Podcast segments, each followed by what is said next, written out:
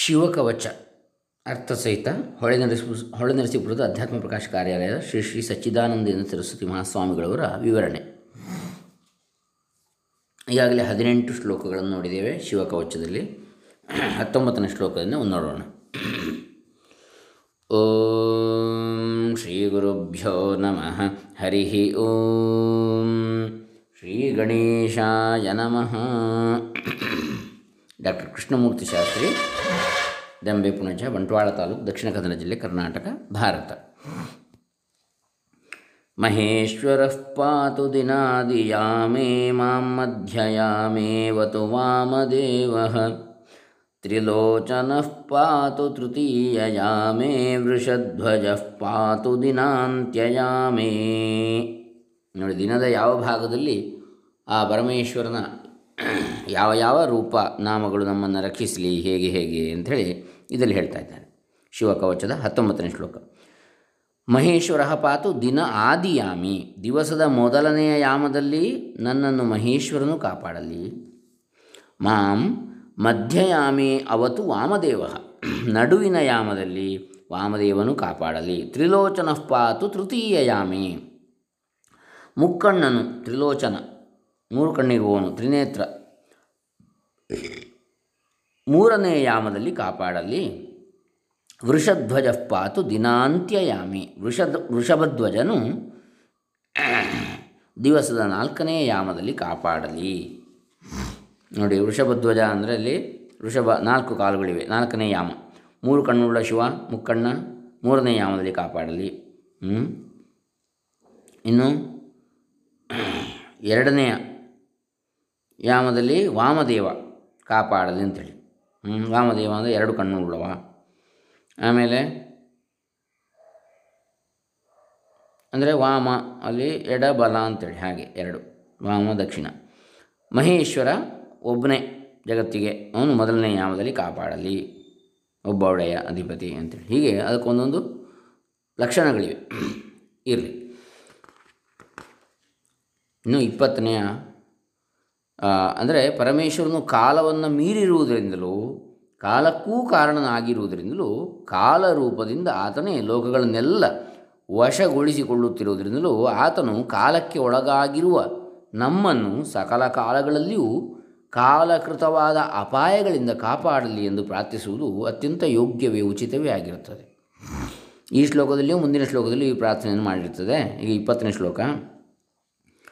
ಪಾಯಾನ್ ನಿಷಾದೌ ಶಶಿಶೇಖರೋ ಮಾಂ ಗಂಗಾಧರೋ ರಕ್ಷತು ಮಾಂ ನಿಶೀಥೇ. ಗೌರೀಪತಿ ಪಾತು ನಿಶಾವಸಾನೇ ಮೃತ್ಯುಂಜಯೋ ರಕ್ಷತು ಸರ್ವಕಾಲಂ. ನೋಡಿ, ಪಾಯಾತ್ ರಕ್ಷಿಸಲಿ, ನಿಷಾದೌ ರಾತ್ರಿಯ ಮೊದಲು ಭಾಗದಲ್ಲಿ ಆದಿಯಲ್ಲಿ ರಾತ್ರಿಯ, ಶಶಿಶೇಖರೋ ಮಾಂ ಚಂದ್ರಶೇಖರನು ನನ್ನನ್ನು ಕಾಪಾಡಲಿ. ರಾತ್ರಿಯ ಮೊದಲು ಭಾಗ ಚಂದ್ರದ ಉದಯ ಆಗ್ತದೆ, ಚಂದ್ರಶೇಖರ ಕಾಪಾಡಲಿ. ಗಂಗಾಧರೋ ರಕ್ಷತು ಮಾಂ ನಿಶೀಥೇ, ಗಂಗಾಧರನು ಮಾಂ ನನ್ನನ್ನು ನಿಶೀಥೇ ಸರಿ ರಾತ್ರಿಯಲ್ಲಿ, ಅಂದರೆ ಮೊದಲನೇ ರಾತ್ರಿಯ ಮೊದಲ ಭಾಗ ಅಲ್ಲ, ಆ ನಂತರದ ಭಾಗ, ಸರಿ ಹೊತ್ತಿನ ರಾತ್ರಿ, ಸರಿ ಹೊತ್ತಿನಲ್ಲಿ ಕಾಪಾಡಲಿ, ಅಂದರೆ ಮಧ್ಯರಾತ್ರಿ ಹೊತ್ತಿನಲ್ಲಿ ಅಂತೇಳಿ ಅರ್ಥ. ಗಂಗಾಧರನು ರಕ್ಷಿಸಲಿ ಅಂದರೆ ರಾತ್ರಿ ಗಂಗೆಯನ್ನು ಧರಿಸಿದವ ಅಂತೇಳಿ ಅವನು ಗಂಗಾಧರ. ರಾತ್ರಿ ಹೊತ್ತಿನಲ್ಲಿ ಬಾಯಾರಿಕೆ ಆದರೂ ನಮಗೆ ನೀರು ಸಿಗಲಿ, ಅಂದರೆ ಯಾವುದೇ ಅಪಮೃತ್ಯು ಬಾರದಿರಲಿ ಏನು ಅಂತ ಅರ್ಥ ಇತ್ಯಾದಿ ಇವೆ. ಆಮೇಲೆ ಗೌರೀಪತಿ ಪಾತು ನಿಶಾವಸಾನೇ, ಗೌರೀಪತಿಯು ಗೌರಿವಲ್ಲಭ ಪಾರ್ವತಿವಲ್ಲಭ ಪಾರ್ವತಿರಮಣ ಉಮಾಮಹೇಶ್ವರ ರಾತ್ರಿಯ ಕೊನೆಯ ಕಾಲದಲ್ಲಿ ಅಂದರೆ ಮುಂಜಾವು ಅಂತೇಳಿ ಹೇಳ್ಬೋದು, ಈ ರಾತ್ರಿಯ ಕೊನೆಯ ಭಾಗದಲ್ಲಿ ಕಾಪಾಡಲಿ. ಗೌರಿಪತಿ ಉಮಾಮಹೇಶ್ವರ ಅದರಲ್ಲಿ ಶಿವ ಮತ್ತು ಶಕ್ತಿ 2 ರಕ್ಷಣೆ, 2 ರೂಪದಿಂದ ನಮ್ಮನ್ನು ರಕ್ಷಿಸಲಿ. ರಾತ್ರಿಯ ಕೊನೆ ಕಾಲದಲ್ಲಿ ನಮಗೆ ಶಕ್ತಿ ಬೇಕು ಎಚ್ಚರಾಗಲಿಕ್ಕೆ, ಆಮೇಲೆ ಎಚ್ಚರಾಗಿ ದೈನಂದಿನ ಕೆಲಸಗಳನ್ನು ಮಾಡಲಿಕ್ಕೆ, ಅದನ್ನು ಕೂಡ ಕೊಡಲಿ ಅವನು. ಆಮೇಲೆ ಮೃತ್ಯುಂಜಯೋ ರಕ್ಷತು ಸರ್ವಕಾಲಂ, ಮೃತ್ಯುಂಜಯನು ನನ್ನನ್ನು ಸರ್ವಕಾಲದಲ್ಲಿಯೂ ಕಾಪಾಡಲಿ ಮೃತ್ಯುವಿನಿಂದ, ಅಕಾಲ ಮೃತ್ಯು ಬಾರದ ಹಾಗೆ ಮೃತ್ಯುಂಜಯ ಎಲ್ಲ ಕಾಲದಲ್ಲೂ ರಕ್ಷಿಸಲಿ ಅಂತೇಳಿ ಈಗ ಆಯಾ ಕಾಲದಲ್ಲಿ ರಕ್ಷಣೆ, ಆಯಾ ಅಂಗಗಳಿಗೆ ಹೇಳಿಯಾಯಿತು, ಆಯಾ ಕಾಲಗಳಲ್ಲಿ ಬೇರೆ ಬೇರೆ ದಿನದ ಭಾಗಗಳಲ್ಲಿ ಹಗಲು ರಾತ್ರಿಗಳಲ್ಲಿ ರಕ್ಷಿಸಲಿ ಅಂತೇಳಿ ಪ್ರಾರ್ಥನೆ ಪರಮೇಶ್ವರನನ್ನು.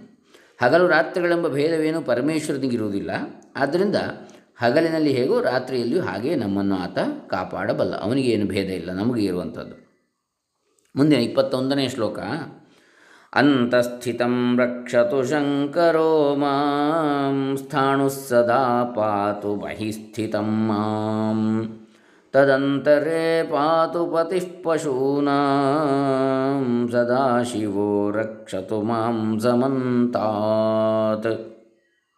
ಅಂತಃ ಸ್ಥಿತಂ ರಕ್ಷತು ಶಂಕರಃ ಮಾಂ, ಒಳಗಿರುವಾಗ ನನ್ನನ್ನು ಶಂಕರನು ಕಾಪಾಡಲಿ, ಒಳಗಿರುವವನನ್ನು ಮನೆ ಒಳಗೆ ಎಲ್ಲಿಯ ಒಳಗಿರುವಾಗ ನನ್ನನ್ನು ಶಂಕರನು ಕಾಪಾಡಲಿ, ಶುಭವನ್ನು ಉಂಟು ಮಾಡಲಿ, ಅವನು ಕಾಪಾಡಲಿ. ಶಂ ಶುಭಂ ಕರೋತಿ ಇತಿ ಶಂಕರಃ, ಶಂಕರೋ ರಕ್ಷತು. ಹೊರಗೆ ಬಹಿಸ್ಥಿತಂ ಮಾಂ ಸದಾ ಸ್ಥಾಣು ಪಾತು, ಹೊರಗಿರುವಾಗಲೆಲ್ಲ ನನ್ನನ್ನು ಸ್ಥಾಣುವು ಕಾಪಾಡಲಿ. ಸ್ಥಾಣು ಅಂದರೆ ಸ್ಥಿರವಾದ ಅಚಲವಾದ ಜಡವಾದ ಅಂಥೇಳಿದ ಅರ್ಥ ಬರ್ತದೆ. ಅಚಲವಾದ ಅಂದರೆ ಹೊರಗಿರುವಾಗ ನನ್ನನ್ನು ಅಚಲವಾಗಿ ಕಾಪಾಡಲಿ, ನನಗೇನು ಆಗದ ಹಾಗೆ ಅಂತೇಳಿ. ತದಂತರೇ ಪಾತು ಪತಿಃ ಪಶೂನಾಂ, ಈ ನಡುವೆ ಇರುವಾಗ, ಹೊರಗೂ ಅಲ್ಲ ಒಳಗೂ ಅಲ್ಲ, ಮಧ್ಯದಲ್ಲಿ ಇರುವಾಗ ಪಶೂನಾಂ ಪತಿ ಪಾತು, ಪಶುಪತಿಯೂ ಕಾಪಾಡಲಿ, ಅಂದರೆ ಸಮಸ್ತ ಜೀವರ ಒಡೆಯನು ನಮ್ಮನ್ನು ಕಾಪಾಡಲಿ, ಎಲ್ಲಿದ್ದಾಗಲೂ ಅಂತ, ನಡುವೆ ಇರುವಾಗ, ಹೊರಗೂ ಅಲ್ಲ ಒಳಗೂ ಅಲ್ಲ, ಎಲ್ಲಿದ್ದಾಗಲೂ ಕೂಡ. ಸದಾಶಿವೋ ರಕ್ಷತು ಮಾಂ ಸಮಂತಾತ್, ಸದಾಶಿವ ಯಾವಾಗಲೂ ಮಂಗಲವನ್ನು ಉಂಟು ಮಾಡುವ, ಶಿವ ಅಂದರೆ ಮಂಗಳ, ಅವನು ನನ್ನನ್ನು ಮಾಂ ಸಮಂತಾತ್ ರಕ್ಷತು, ಎಲ್ಲೆಲ್ಲಿಯೂ ಕೂಡ ಎಲ್ಲ ಕಡೆ ಕೂಡ ಕಾಪಾಡಲಿ, ರಕ್ಷಿಸಿರಿ, ಒಳ ಹೊರಗೆ ಎಲ್ಲ, ಅಂತರ್ ಬಹಿಶ್ಚ ತತ್ಸರ್ವಂ, ಎಲ್ಲಿದ್ದರೂ ಕೂಡ. ಈಗ ಕಾಲ ಆಯಿತು, ದೇಶ. ಮೊದಲು ಕಾಲದಲ್ಲಿ ರಕ್ಷಣೆ ಹೇಳಿದ್ದು, ಮೊದಲು ಅಂಗಾಂಗಗಳ ರಕ್ಷಣೆ ಶರೀರದ, ಅದಾದ ನಂತರ ಯಾವ ಕಾಲದಲ್ಲಿ ಯಾರು ಯಾವ ರೂಪದಲ್ಲಿ ರಕ್ಷಿಸಲಿ ಅಂತೇಳಿ ಪರಮಾತ್ಮ. ಆಮೇಲೆ ಈಗ ಯಾವ ಕಾಲ ಆಯಿತು, ಆಮೇಲೆ ಯಾವ ದೇಶದಲ್ಲಿ, ಒಳಗೆ ಹೊರಗೆ ಇತ್ಯಾದಿ ಎಲ್ಲಿದ್ದರೂ ರಕ್ಷಿಸಲಿ ಅಂತೇಳಿ ಕಾಲ ದೇಶ ಈ ರೀತಿಯಾದ ರಕ್ಷಣೆಯನ್ನು ಹೇಳಿ ಆಯಿತು. ಕಾಲಕ್ಕೆ ಹೇಗೆ ಪರಮೇಶ್ವರನು ಅತೀತನಾಗಿ ಅದನ್ನು ವಶದಲ್ಲಿ ಇಟ್ಟುಕೊಂಡಿರುವನು, ಆಕಾಶವನ್ನು ಹಾಗೆ ವಶದಲ್ಲಿ ಇಟ್ಟುಕೊಂಡಿರ್ತಾನೆ.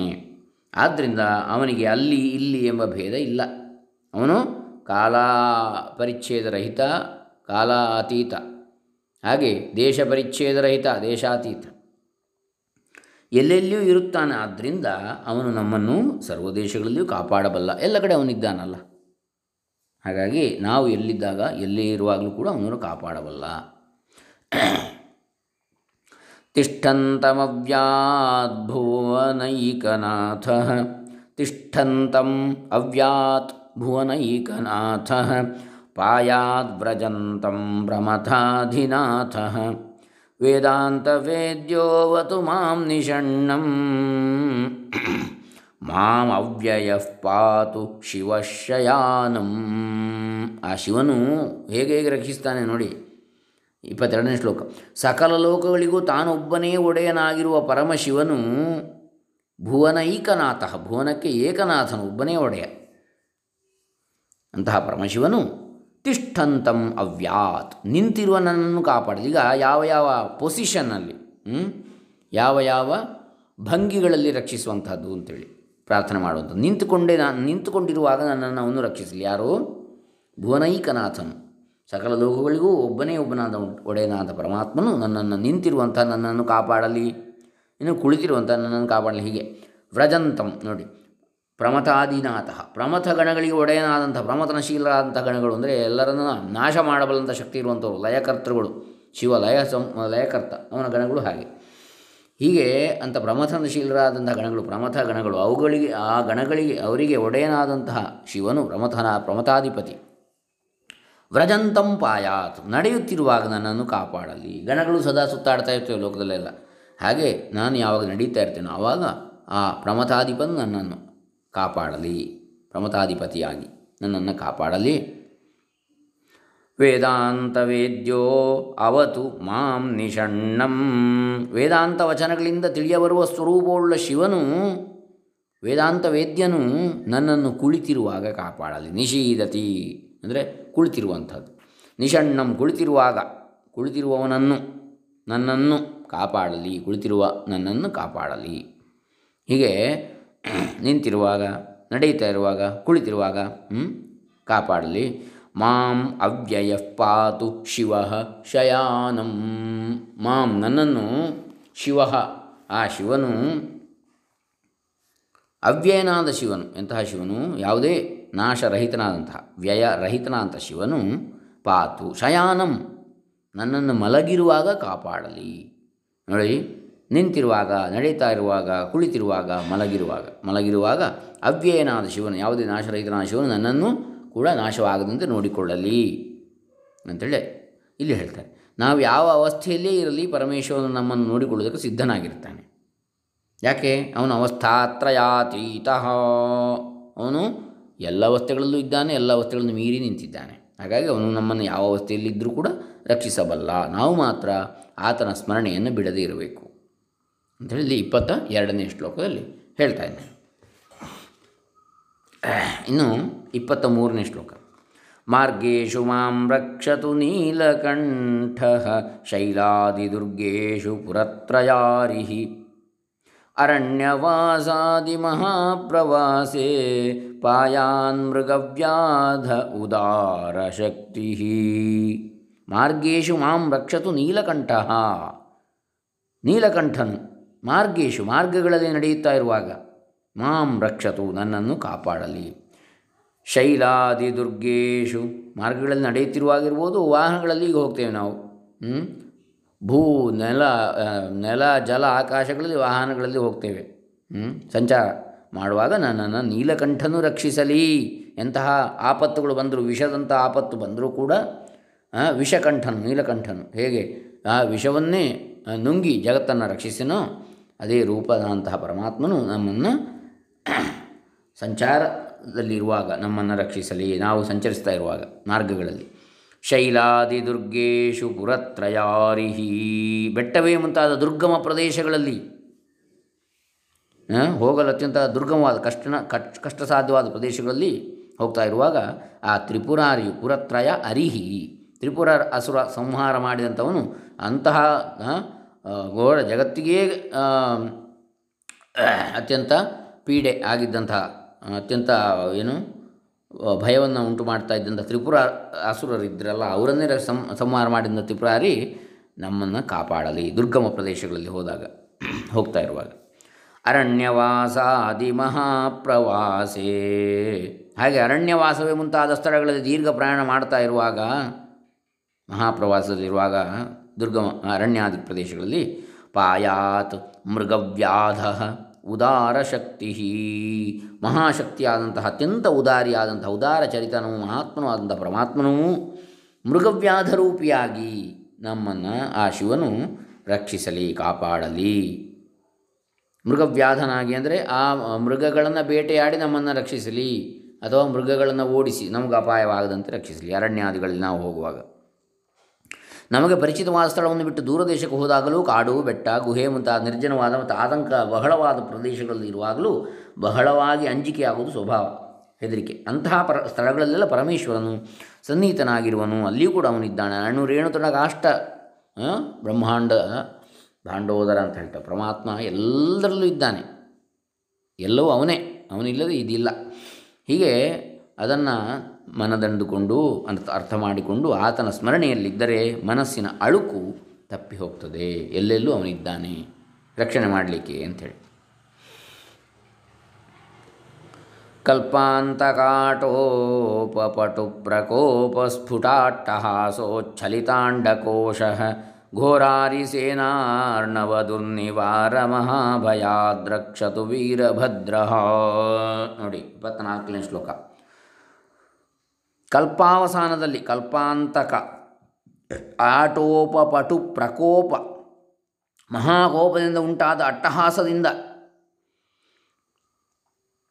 ಸ್ಫುಟ ಅಟ್ಟಹಾಸೋಚ್ಛಲಿತ ಅಂಡಕೋಶ, ಬ್ರಹ್ಮಾಂಡವನ್ನೇ ಅಲುಗಿಸುವ ವೀರಭದ್ರನು ಕಲ್ಪಾಂತದಲ್ಲಿ, ಪ್ರಳಯಕಾಲದಲ್ಲಿ, ಘೋರಾರಿ ಸೇನಾರ್ಣವ ದುರ್ನಿವಾರ, ನಿವಾರಿಸುವುದಕ್ಕೆ, ದುರ್ನಿವಾರ ನಿವಾರಿಸುವುದಕ್ಕೆ ಅಸದಳವಾದ ಘೋರ ಅರಿಸೇನಾರ್ಣವ, ಭಯಂಕರವಾದ ಶತ್ರು ಸೇನೆ ಎಂಬ ಅರ್ಣವ, ಸಾಗರ ಸಮುದ್ರದ ಮಿಗಿಲಾದ ಅಂಜಿಕೆಯು ಇಲ್ಲದಂತೆ ಮಹಾಭಯಾತ್ ರಕ್ಷತು ವೀರಭದ್ರ, ಅಂಜಿಕೆ ಇಲ್ಲದಂತೆ ಕಾಪಾಡಲಿ ಭಯಂಕರವಾದ ಶತ್ರು ಸೇನೆಯಿಂದ ಕೂಡ. ಪತ್ಯಶ್ವಮಾತಂಗರಥಾವರೋಥ ಸಹಸ್ರಲಕ್ಷಾಯುತಕೋಟಿಭೀಷಣಂ ಅಕ್ಷೌಹಿಣೀನಾಂ ಶತಮಾತತಾಯಿನಾಂ ಚಿಂದ್ಯಾನ್ ಮೃಡೋ ಘೋರಕುಠಾರಧಾರಯ. 25ನೇ ಶ್ಲೋಕ ಇದು. ಪತ್ತಿ ಅಂದರೆ ಪದಾತಿ, ಕಾಲಾಳು ಅಂತ ಹೇಳ್ತೇವೆ. ಅಶ್ವ ಕುದುರೆ, ಮಾತಂಗ ಆನೆ, ರಥ ಇದು ಚತುರಂಗ ಸೇನೆ ಅಂತ ಹೇಳ್ತೇವೆ. ಚತುರಂಗ ಸೇನೆ, ಚತುರ್ ಅಂಗ, 4 ಅಂಗಗಳಿರುವಂಥದ್ದು.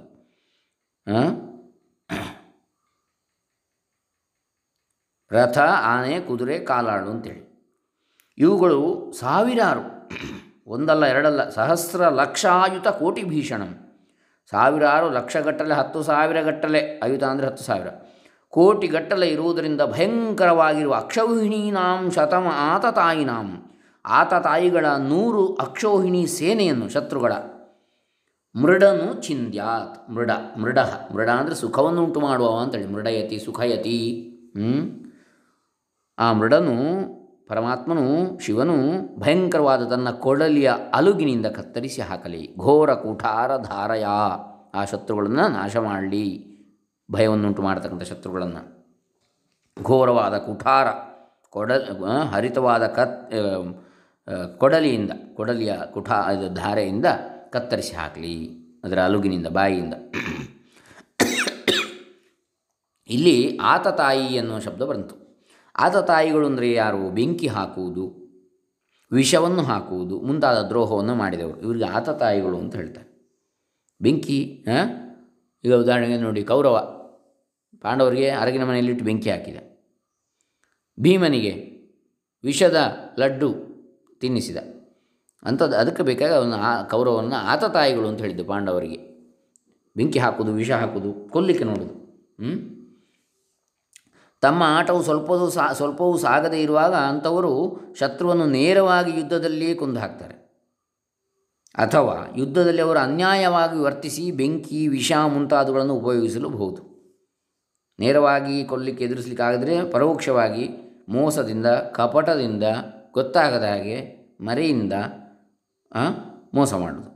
ಅಂತಹ ಪಾಪಿಗಳ ದಂಡು ಪರಮಶಿವನ ಭಕ್ತನೂ ಧರ್ಮಯುದ್ಧ ಪ್ರಿಯನೂ ಆಗಿರುವ ವೀರ ಕ್ಷತ್ರಿಯನ ಮೇಲೆ ಲಕ್ಷಗಟ್ಟಲೆಯಾಗಿ ಬಿದ್ದರೂ ಅವನಿಗೆ ಯಾವ ತೊಂದರೆಯೂ ಆಗುವುದಿಲ್ಲ. ಯಾಕೆಂದರೆ ಧರ್ಮ ಪಕ್ಷಪಾತಿಯಾದ ಶಿವನು ಅವನ ರಕ್ಷಕನಾಗಿರ್ತಾನೆ.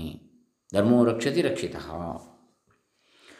ನಿಹಂತು ದಸ್ಯೂನ್ ಪ್ರಳಯಾನಲಾರ್ಚಿರ್ಜ್ವಲತ್ ಜ್ವಲತ್ ತ್ರಿಶೂಲಂ ತ್ರಿಪುರಾಂತಕಸ್ಯ ಶಾರ್ದೂಲ ಸಿಂಹರ್ಕ್ಷವೃಕಾದಿ ಹಿಂಸ್ರಾನ್ ಸಂತ್ರಾಸಯತ್ವೀಶ ಧನುಃ ಪಿನಾಕಃ. ನೋಡಿ, ಪ್ರಳಯ ಕಾಲದ ಅಗ್ನಿಯ ಜ್ವಾಲೆಗಳಂತೆ, ಪ್ರಳಯ ಅನಲ, ಅನಲ ಅಗ್ನಿ, ಅರ್ಚಿಹಿ ಅರ್ಚಿ ಅಂದರೆ ಅಲ್ಲಿ ಕಿರಣ, ಜ್ವಾಲೆ ಅಂತೇಳಿ, ಪ್ರಳಯಾನಲಾರ್ಚಿಹಿ ಜ್ವಲತ್ ತ್ರಿಶೂಲಂ, ಪ್ರಳಯ ಕಾಲದ ಅಗ್ನಿಯ ಜ್ವಾಲೆಗಳಂತೆ ಭುಗಿಲೆನ್ನುತ್ತಿರುವ ತ್ರಿಪುರಾಂತಕಸ್ಯ ತ್ರಿಶೂಲಂ, ತ್ರಿಪುರಾಂತಕನ ತ್ರಿಶೂಲವು ನಿಹಂತು ದಸ್ಯೂನ್, ದಸ್ಯುಗಳನ್ನು ಕೊಲ್ಲಲಿ. ದಸ್ಯುಗಳು ಅಂತೇಳಿದರೆ ಧರ್ಮಕ್ಕೆ ಕಟ್ಟು ಬೀಳದೆ, ಅಂದರೆ ಧರ್ಮ ಮಾರ್ಗದಲ್ಲಿ ಇಲ್ಲದೆ, ಪ್ರಾಂತ ಪ್ರದೇಶದಲ್ಲಿ ಅಂದರೆ ಇದ್ದುಕೊಂಡು, ಗಡಿ ಪ್ರದೇಶದಲ್ಲಿ ಅಥವಾ ಯಾವುದೋ ಒಂದು ಏನು ಹೇಳ್ತೇವೆ, ಧರ್ಮದ ಇದು ಇಲ್ಲದಂಥವರು, ಅನಾಗರಿಕರು ಅಂತ ಹೇಳ್ತಾರೆ. ಅಂಥವರು ಜನರ ಮೇಲೆ ಆಗಾಗ್ಗೆ ಬಿದ್ದು ತೊಂದರೆ ಮಾಡ್ತಿರುವಂಥ ಜನರು ಯಾರು? ಸಮಾಜದ ಜನರ ಮೇಲೆ, ಈಗ ಉದಾಹರಣೆ ನಕ್ಸಲೈಟ್ಸ್, ಭಯೋತ್ಪಾದಕರು ಇತ್ಯಾದಿ. ಅಂದರೆ ಅನ್ಯಾಯದ, ಅಂದರೆ ಮೋಸದಿಂದ ಇತರರ ಮೇಲೆ ಅಟ್ಯಾಕ್ ಮಾಡೋದು, ಆಕ್ರಮಣ ಮಾಡುವಂಥದ್ದು, ಈ ರೀತಿಯಾಗಿ ಜನರ ಮೇಲೆ ಆಗಾಗ್ಗೆ ಬಿದ್ದು ತೊಂದರೆ ಕೊಡುತ್ತಿರುವಂತಹ ಜನರು ಅವರು ದಸ್ಯುಗಳು ಅಂತೇಳಿ. ಅಂಥವರನ್ನು ಕೊಲ್ಲಲಿ. ಯಾರು? ತ್ರಿಪುರಾಂತಕನ ತ್ರಿಶೂಲ, ಪ್ರಳಯ ಕಾಲದ ಅಗ್ನಿಯ ಜ್ವಾಲೆಗಳಂತೆ ಭುಗಿಲೆನ್ನುತ್ತಿರುವ ತ್ರಿಶೂಲ. ಆಮೇಲೆ ಶಾರ್ದೂಲ ಸಿಂಹ ಋಕ್ಷ, ಸಿಂಹರ್ಕ್ಷ ಅಂತ ಆಯಿತು, ವೃದ್ಧಿಸಂಧಿ. ವೃಕಾದಿ ಹಿಂಸ್ರಾನ್, ಸಿಂಹ, ವೃಕ್ಷ ಅಂದರೆ ಕರಡಿ, ವೃಕ ತೋಳ, ಹಿಂಸ್ರಾನ್ ಮುಂತಾದ ಹಿಂಸ್ರ ಮೃಗಗಳನ್ನು ಸಂತ್ರಾಸಯತು ಈಶಧನು ಪಿನಾಕಃ, ಈಶ್ವರನ ಪಿನಾಕ ಧನುಸು ಹೆದರಿಸಲಿ. ಸಂತ್ರಾಸಯತು, ತ್ರಾಸ ಅಂದರೆ ಹೆದರಿಕೆ, ತ್ರಸ್ತ ಅಂದರೆ ಹೆದರಿದ, ಭಯಗೊಂಡ ಅಂತ. ಸಂತ್ರಸ್ತರು ಅಂದರೆ ಹೆದರಿದವರು ಅಂತ ಅರ್ಥ. ದಸ್ಯುಗಳೆಂದರೆ ಧರ್ಮಕ್ಕೆ ಕಟ್ಟು ಬೀಳದೆ ಈ ರೀತಿ ಇರ್ತಕ್ಕಂಥವರು. ಅಂಥವರನ್ನು ಪ್ರಜಾಪಾಲನ ತತ್ಪರನಾದ ರಾಜನು ದಮನ ಮಾಡಬೇಕಲ್ವೇ. ರಾಜನು ಶಿವಭಕ್ತನಾಗಿದ್ದರೆ ಆ ಕೆಲಸಕ್ಕೆ ಈಶ್ವರನ ಸಹಾಯ ಆಗ್ತದೆ. ಇದರಂತೆಯೇ ಅಂದರೆ ಪರಮಾತ್ಮನ ಭಕ್ತನಾಗಿರಬೇಕು ಅಂತ, ಭಗವದ್ಭಕ್ತನಾಗಿದ್ದರೆ, ಧರ್ಮ ಮಾರ್ಗಿಯಾಗಿದ್ದರೆ ಆವಾಗ ಅವನಿಗೆ ಸಹಾಯ ಆಗ್ತದೆ ಪರಮಾತ್ಮನದ್ದು. ಇದರಂತೆಯೇ ಜನರಿಗೆ ತೊಂದರೆಯನ್ನು ಕೊಡುವ ದುಷ್ಟ ಮೃಗಗಳ ಭೀತಿಯೂ ಅಂಥವನ ರಾಜ್ಯದಲ್ಲಿ ಕಡಿಮೆ ಆಗಿರ್ತದೆ. ಪ್ರಜೆಗಳಲ್ಲಿ ಯಾರೂ ಶಿವಭಕ್ತರಾಗಿರುವರೋ, ಪರಮಾತ್ಮನ ಭಕ್ತರಾಗಿರುವರೋ, ವಿಷ್ಣು ಭಕ್ತರಾಗಿರುವರೋ, ದೇವಿ ಭಕ್ತರಾಗಿರುವರೋ ಅಂಥವರಿಗೆ ಅಂಥ ಉಪಟಳ ಇರುವುದಿಲ್ಲ.